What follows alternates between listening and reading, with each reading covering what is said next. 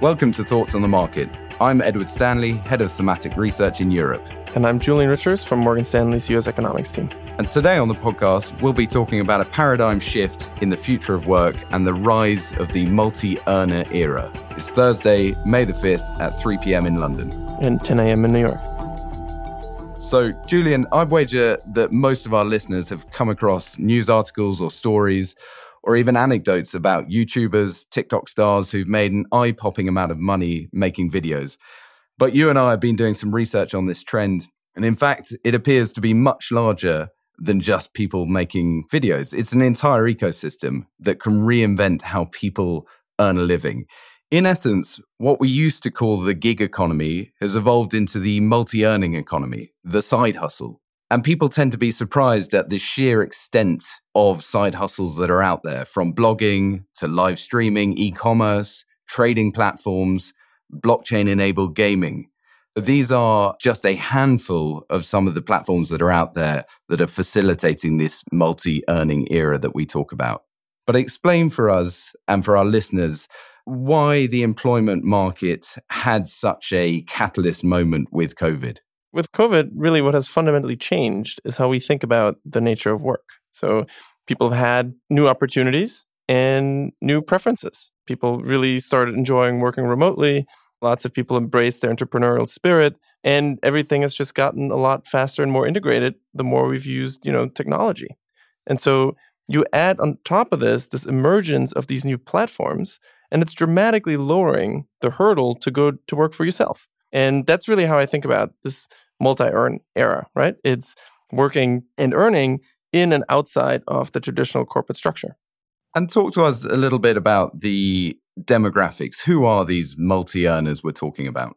So, right now in our survey, we basically observe that the younger the better. So, really, the most prolific multi earners are really in Gen Z, but it's really not restricted to that generation alone, right? So, it's pretty clear that Gen Z really desires these non-traditional work environments you know the freedom to work for oneself. But the barriers are really lowered for everyone across the board that knows how to use a computer. So yes gen z and it's definitely going to be generation alpha after this but it's not limited to that and we see a lot of millennials uh, dipping their toes in there as well. And how should employers be thinking about this trend in terms of what labor's bargaining power should be and where it is, and competition for talent, which is something that we hear quite consistently now in the press?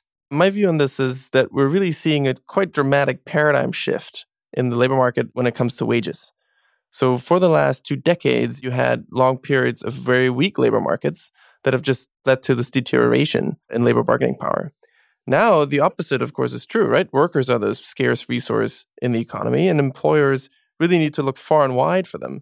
And then add on top of this, this multi earn story. If it's that easy for me to wake up and go to work for myself on my computer doing things that I enjoy, you know, you'll need to pay me a whole lot more to put on a suit and come back to my corporate job. So, Ed, with this background in mind, why should equity investors look at this trend now? It's a great question. And it's one that we confront a lot in thematic research. And we think about themes and when they become investable for equity investors, themes tend to work best when we reach or surpass the 20% adoption curve. And that applies for technology and it applies for themes. And after this 20% point, typically investors needn't sacrifice profit for growth, which is a really important dichotomy in the markets, particularly at a moment where inflation is clearly high and the markets are resetting from a valuation perspective. So this multi-earner theme and its enabling technologies have hit or surpassed this 20% threshold I've talked about. While this structural trajectory is incredibly compelling, the stock picking environment is obviously incredibly challenging at the moment. So, Ed, at the top, you mentioned that there are actually more of these multi earn platforms out there than people might think. What's the ecosystem like for to Earn, and how many platforms and verticals are really out there?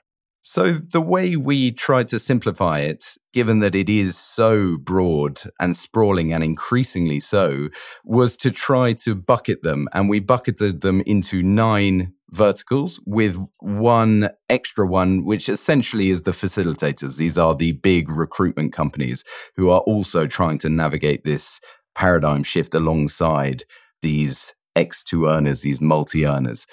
And we lay this out from the most mature to the least mature.